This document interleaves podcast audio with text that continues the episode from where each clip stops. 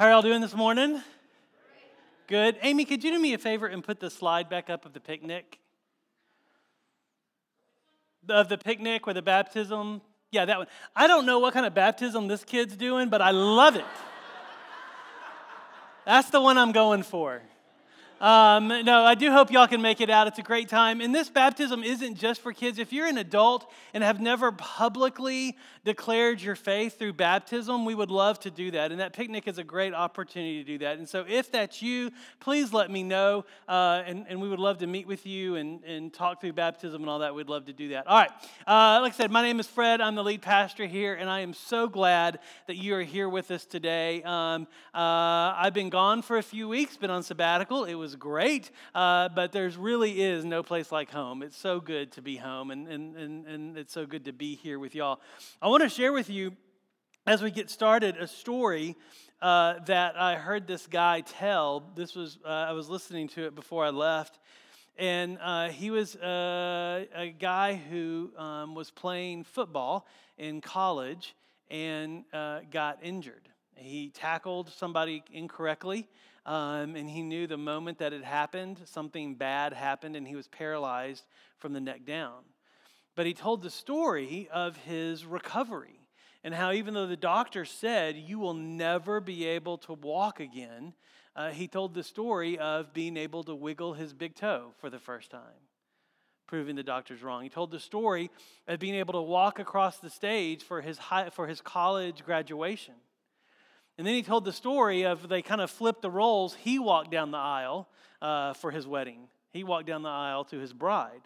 Um, and he told that story. But as he told the story, though, he also told about this part where it was in between the time of the diagnosis, of the prognosis from the doctors, and the time that his big toe wiggled and he hit an all time low. He was doing the physical therapy, he was doing the work, and saw no results whatsoever. Like nothing was responding. And, and he tried to describe that, that anguish when, when everything in your mind and body is looking at your big toe saying, Move, move, and there's just no response. And, and he tells about this time where he had, he had really lost all hope. And he's in the physical therapy place and he's just weeping and he is done.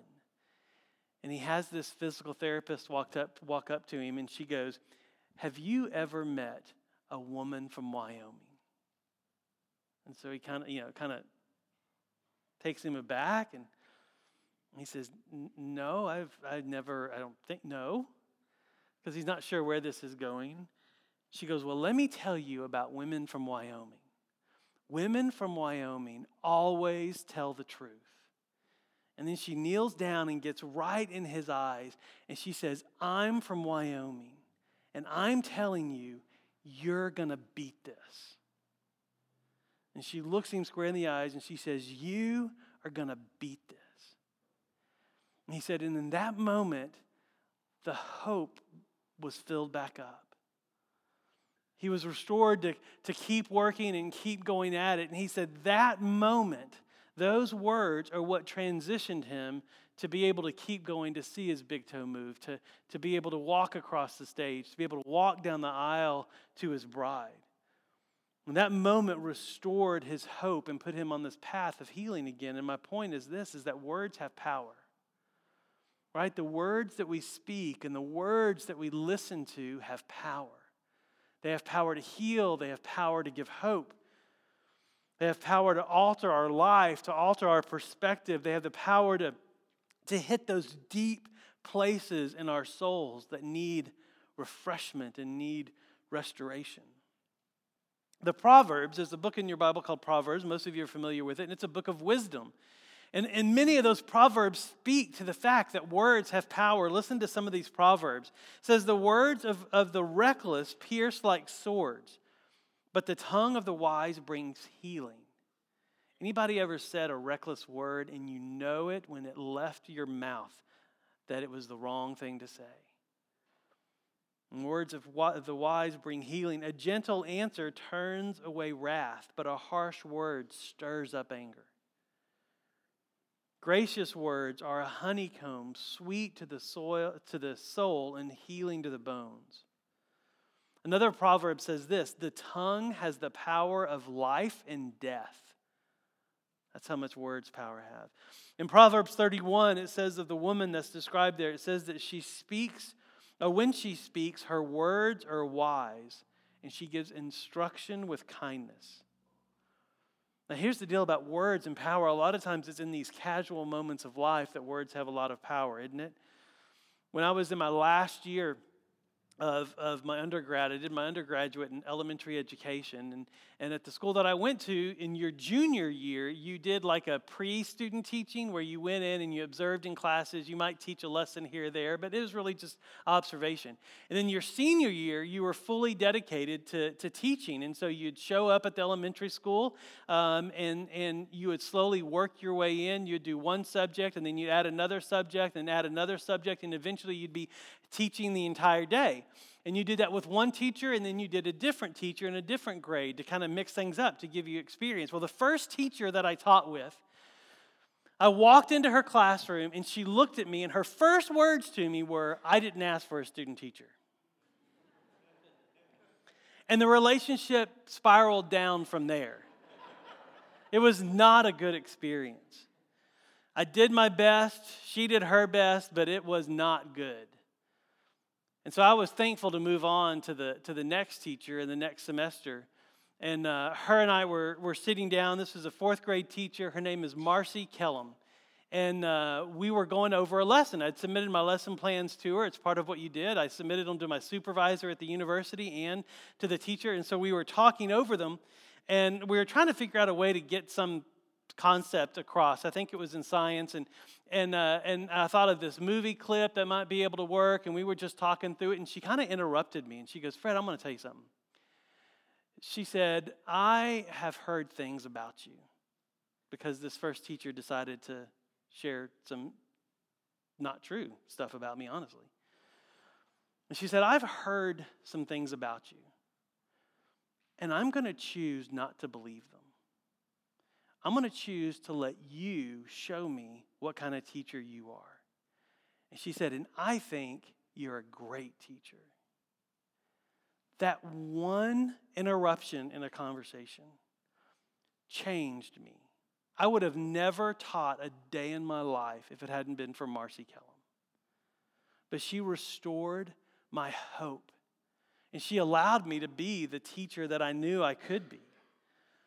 You see, our words have power, and I'm sure in your life, there have been times where, where you've spoken or you've heard very simple words, maybe even some profound words that have had a huge impact on people. Well, today, this is what we're going to talk about. We're going to talk about the words that we speak. And y'all, we're in the book of James. He has been getting up in our business for months now, right? He's going to do it again today. Because what he's going to show us is that the words that we speak show the person that we are. And so I have a question for you before we get started. And it's this What do you want to be known for? What do you want people to say about you? Do you want to be known for being like this woman from Wyoming who always speaks the truth? Do you want to be like my supervising teacher who chooses not to listen to rumors but instead speak truth? Or do you want to be like, like the Proverbs and the woman in Proverbs who words bring healing? If so, today we're going to see how to do this. We're going to see how to be this kind of person. We're going to be in James chapter uh, 5, and we are going to cover one whole verse today. James chapter 5, verse 12. If you need a Bible, there's some in front of you. It's on page 853 in that Bible. Or, or like Carol said, we're in the Bible app. You can download uh, the Bible app, click under events, and click under Fellowship Asheville, and everything is there. Um, and, and so, as you're turning there, just to give you an idea too, we are in James. We're in this series called Wholehearted because what we're seeing as we go through James is that our hearts are prone toward division right? And when our hearts are divided, when what we think and what we believe are two different things, it causes all kinds of trouble. But when our hearts are whole and we're fully standing in that gospel of grace through Jesus, we get to live out the principles laid out in the Bible. We get to be the person like we're going to see today. Because today we're going to see how when our hearts are whole, our words bring hope and our words bring healing. And today we're going to see this about a wholehearted faith that a wholehearted faith speaks words of truth. A wholehearted faith speaks words of truth. And so, my question to you is do you want to be known as a person who speaks words of truth? Well, James is going to show us some truths about speaking truth, if you will, and, and, and look at how this truth telling person is developed. Let's look at chapter 5, verse 12. Uh, it starts off with this But above all, my brothers. And I love the way James does this. He uses this word over and over and over again in the book, my brothers. And that word sometimes refers to a group of men, uh, and sometimes it refers to the body of Christ, to brothers and sisters. And, and this is that time where it is brothers and sisters. And he's saying, listen, again, I'm about to get up in your business. I want to make sure you understand something. I'm speaking to the church because the only way that this truth can be applied and lived out is by those who are in the church, because those in the church have something that those outside outside the church don't, and that is a life giving relationship with God through Jesus Christ. That is what our gospel is that when Jesus died on the cross and he rose from the dead to pay the penalty for our sin, when we say yes to Jesus, it gives us this relationship with God, not just for eternity. I mean, I mean, technically, eternity is now, so yes, for eternity but we live it in the now because the, the, the Spirit of God dwells in you and dwells in us. And that is the secret sauce to make this happen because what James is going to say is this first truth about speaking truth about brothers and sisters is that we have one Father because of Jesus. And his first implication is that what he's about to say is that a truth telling person develops in the church. That a truth telling person is a brother and a sister, and it's in this family of God. He's kind of setting us up for this. Because what he's about to say is about to be really direct. And he wants you to know that the only way you can live out this truth is when we are in this together to live this out. And he's reminding us of this core truth that, that this church, this family of God, of brothers and sisters, that because of Jesus' death and resurrection, not only is our relationship with God sealed, but our relationship with each other is sealed as well. That we are going to be brothers and sisters for all of eternity. Now, my pastor in Texas used to have this, this, this little thing that he would say that, that he would say, uh, to live above with the saints we love, all oh, that will be glory, but to live below with the saints we know, well, that's a different story. What we're going to see today is, is how to live below with the saints we know, and it's not a different story. That the gospel is what, what drives this, and, and, and, and what this means here, and, and I've said this over and over and over again. It means that this place, the church, Fellowship Asheville, like we who are part of what God is doing here, in this place, we can be anything except a liar. That there's nothing you can bring to this church, there's nothing you can bring to the brother or sister in Christ sitting next to you that will separate your relationship with God or separate your relationship with them because we have this gospel that allows us to live in forgiveness with each other. And we can celebrate when truth is told, and we can forgive when sins are forgiven. That is what grace does. That is what grace looks like. And this is what it takes to become a person who's learning to tell the truth. Because that's what James is going to paint this picture here is, is when I get to the verse that's going to hit us all, most likely, the expectation is that you will grow in this. Not that you've got this, but that you will grow in this. And as you grow in this, you need people around you who can look at you and say, I forgive you. Over and over and over again. See, this is what it takes to become a person who tells the truth. Well, let's look and see what the church James is writing to, let's look and see what they were doing instead of telling the truth. It may seem odd at first, but we kind of do the same thing. We just use different language. Look at the rest, look at verse 12. It says, Above all, my brothers, do not swear either by heaven or earth or by any other oath. And so let me explain this a little bit because what they were doing is, is they would say something and somebody would give them that look like, Really? Really? I, I, it's what, come on, seriously? And their response to that would be, I swear by Jerusalem because it was the, the, the city of God. I swear by heaven because it was the, the place where the angels dwelled. I swear by my own head. I, I don't understand that one, but that's what they would do. Right? And why would they do that? Well, to understand why they do that, let's just look at why we do that. Right? Because we don't swear by Jerusalem, we don't swear by heaven, we don't swear by our own head, but we've all been in that conversation where somebody's looked at us, right? Where we've said something and they've gone, Really? You said that? Or, Really? You did that? And we have things that we say to add weight to our words to make them seem more true, right? If you're from the South and somebody says, Really? You said that? Or really? You did that? You might go, Hand over my heart. Right? Or somebody goes, Really? And you go, I'm telling you. You did that? You said that? I'm just saying. Right? You see, we still do this today. It just sounds different. But no matter the time, no matter the setting, no matter what the expressions are, when you're in that moment in that conversation and someone goes, Really?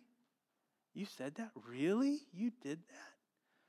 Here's what it indicates it indicates that, that if more is needed to show that your words are true, in that moment, you're not seen as a truthful person. If more is needed to show that your words are true, in that moment, you're not seen as a truthful person. You know, I've got to be honest, this one stings me. And I've got work to do here, and I'm learning to listen to when people say, Really? And I'm learning to do this check on my own heart to be like, okay, why are they saying that because of what I said? Because it's a different, really? Is different than really. Right? And the really with the question mark makes me see what's going on in my heart. Because I'm going to tell y'all, I have a tendency um, to, because of my own insecurities, to exaggerate things. And here's why I want you to like me. And if I can impress you with my words, chances are you will like me. I don't want to be seen as a failure. So I'm not going to tell you the whole side. For those of you who follow me on, on, on Facebook, you got to see the pictures of Europe, right? Because that's where my wife and I were, which was incredible, by the way. What you didn't see is that one of our hotel rooms didn't have air conditioning. You can imagine how that felt, right? We post the pictures that are the part of the story we want to tell. And, and that's one thing. But when I do that with words, it can be a little different. And I have to check my own heart. Is there insecurity that's causing me to exaggerate? Or the other one that I do, am I just being impatient and want to get the story over with? You know, I just want to move on to something else. You see, for me, when, when there's that really, it's a heart check for me and for me to evaluate am I being a truthful person right now? Because, see, James isn't the only one who spoke about this. And, and two, here's the deal what's funny is that pastors are prone to exaggeration. Have you ever noticed that? Like, like I had a pastor tell me one time never let the truth get in the way of a good illustration. Right? That's not the best approach, by the way. But we're prone to that.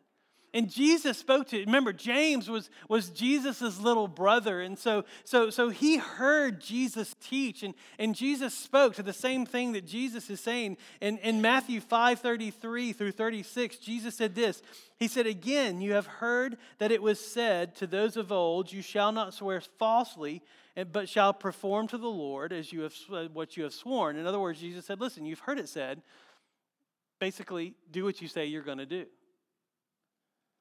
And then Jesus says, But I say to you, do not take an oath at all, either by heaven, for it is by the throne of God, or by earth, for it is footstool, or by Jerusalem, for it is the city of a great king. And do not take an oath by your own head, for you cannot make one hair white or black.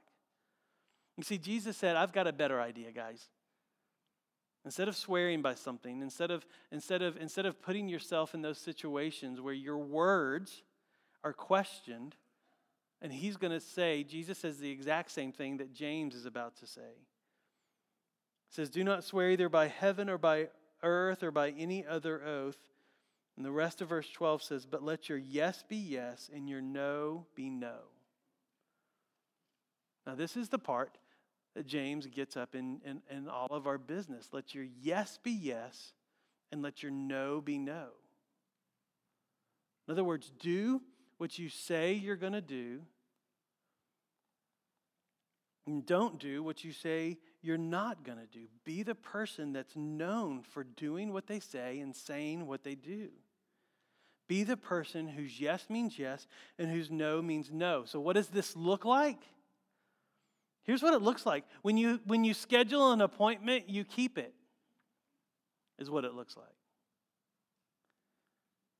You don't fudge the numbers on your report, is what it looks like. And here's one that'll get all of us. When you say you're going to pray for someone, guess what? Pray for them. Honestly, I have found a lot of times it's easier for me to go, hey, can I pray for you right now? And just to pray with them. Because it's, it's not out of sin, I just forget when I say I'm going to pray for someone. And all of a sudden, that thing that I said I was going to pray for them, I, it already happened. And then I start twisting my theology. God is, is all over eternity. I, I can pray retroactively, right?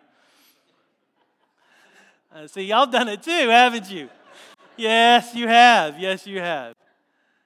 When you say you're going to pray for someone, pray for, pray for them.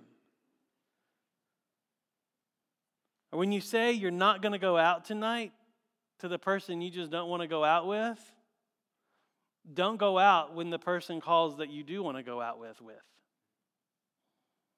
If you say you're not going to go out, don't go out. And I love the simplicity of James's words too. Let your yes be yes and your no be no. And sometimes that's all that's needed is a yes or a no. Sometimes you don't have to explain why. Sometimes you can just say, no, that's not going to work for me. Thank you, though. Because I found sometimes when I start giving an explanation, I actually dig myself into a hole. Let your yes be yes and let your no be no. And so, our next truth about truth telling is this that a truth telling person develops by consistently committing to their word. Let your yes be yes and your no be no, because look at what happens if you don't. James says, But let your yes be yes and your no be no, so that you may not fall under condemnation. Now, when you think of condemnation, a lot of times you think of punishment. And what James is using here, he uses this word brilliantly because when you this word is where we get our word hypocrite from. When you look at the Greek, it's, it's, it's that word that hypocrite comes from. And oftentimes that word is translated as hypocrite. And what James is saying is that when you're a person whose yes might mean no and whose no might mean yes, guess what? You get to be seen as an actor. You will be found out, and that will be the condemnation that you're under, is because you will be discovered as like an actor on stage, where you're saying one thing and doing another. You're acting like someone you're, you're not. And James's point is that if you're a person whose yes might mean no and whose no might mean yes, you will be found out for the actor that you are. And here's why because the truth always rises to the top. The truth will be discovered, whether here on earth or later in heaven, the truth will rise to the top and you will be found out. If you don't believe me about this, search something on Wikipedia. In 2001, Wikipedia started and nobody bought into it. Everybody thought this, there's no way if people are able to edit a definition of something by themselves without, without scholarly oversight, without, without, without people who know and biologists and zoologists and all this stuff speaking into it. If we start talking about an otter, we're going to get 150 pictures of what an otter might be, and none of them are going to be right. That's the way. And, and if you used Wikipedia as a source in 2001 or 2002, you were laughed at. Now, guess what? You can write a paper and, and source Wikipedia because it is considered valid. Because the truth rises to the top. You see, if you're a person whose yes might mean no and whose no might mean yes, you will be found out. And so James's point is why not just become a person whose yes means yes and whose no means no? You know, Mark Twain even said if, if you tell the truth, you don't have to remember anything. Right?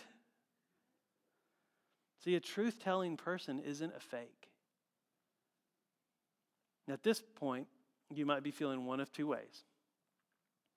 All right, you're either feeling pretty low, right, that you've got a lot of work to do on the words that you speak, you've got some people you need to talk to uh, to straighten some things out, you've got some growth to do in this area.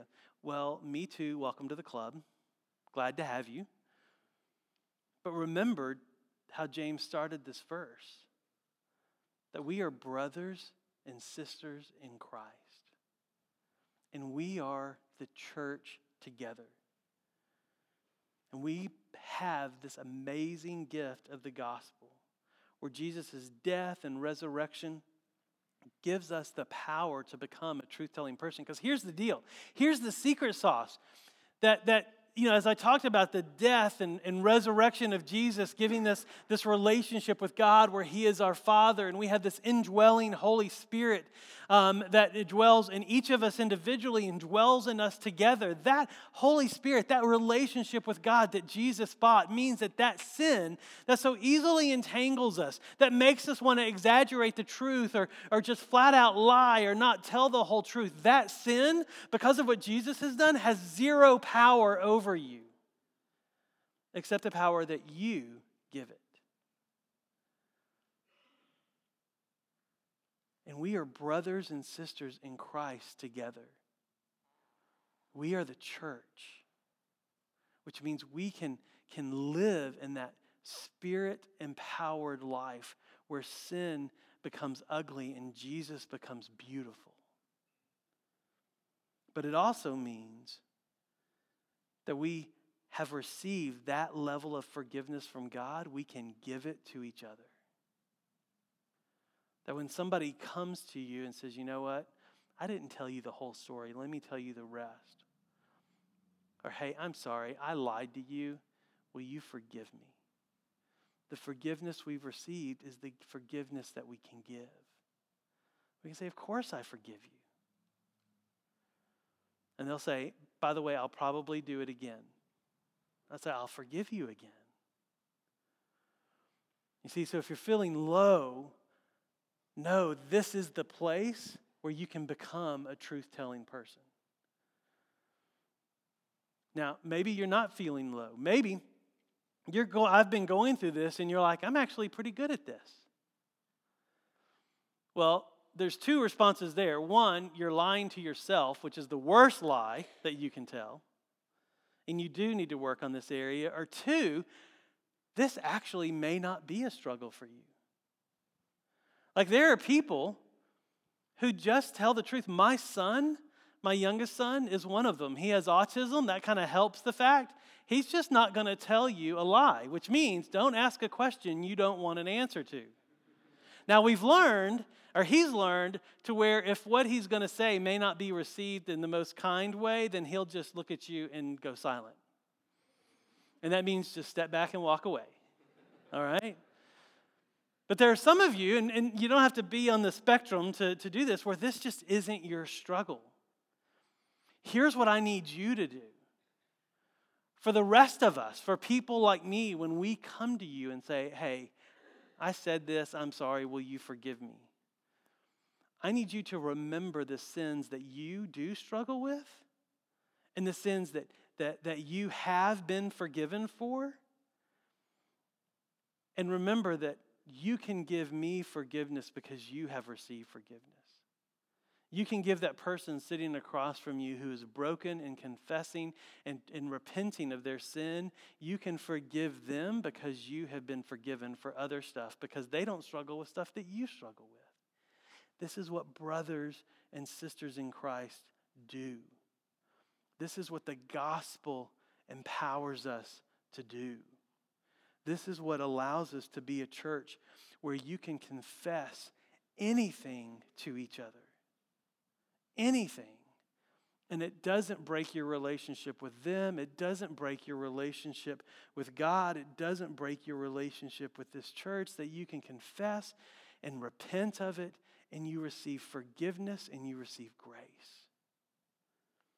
That's what makes a church a place where you can be anything except a liar. Now, today we've got a prayer team.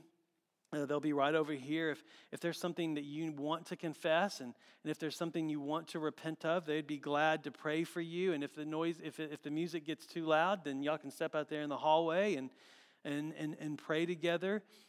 But for you, the question is, church, what kind of person do you want to be? Do you want to be an actor who's found out one day? Do you want your integrity to be secure?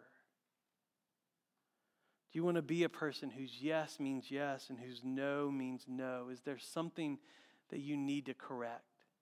Is there someone you need to talk to and, and just tell the rest of the story? If someone comes to your mind and you need to go talk to them, please do that. And if you're in here, you're listening to this on the podcast, and you're the person that someone comes to, remember to give them grace. Remember to give them forgiveness because you have been forgiven. Pour out the forgiveness that you have received, and let's be gentle with each other as we learn to become better truth tellers. Are y'all on board? Okay, about 10 of you. I know who they are, so if you need to go talk to someone, go talk to them. They're the, they're the safe ones. Now, church, really, I mean, are y'all on board with this? Do you want to be a church where you can be anything except a liar? Do you want that to be based on the gospel and the gospel alone? Yes. Yes, we do, because there's no other way. So let's pray. Jesus, Jesus, we love you. You love us and you have loved us since the beginning of time, and, and we do not take that for granted. And, and Father, I ask you to, to pour out a special measure of grace on this congregation, on this city. Father, that, that we will be a place where, where truth is, is held up for exactly what it is, that it is the truth, and standard lines don't move. But we move closer to that standard line. And as we do, there is grace and there is forgiveness and there is mercy and there is compassion and there is, there is encouragement and there is conviction and confession and repentance. And that all of that is tethered to the gospel. Because without that, without the life and, and spirit changing power of Jesus, we are nothing.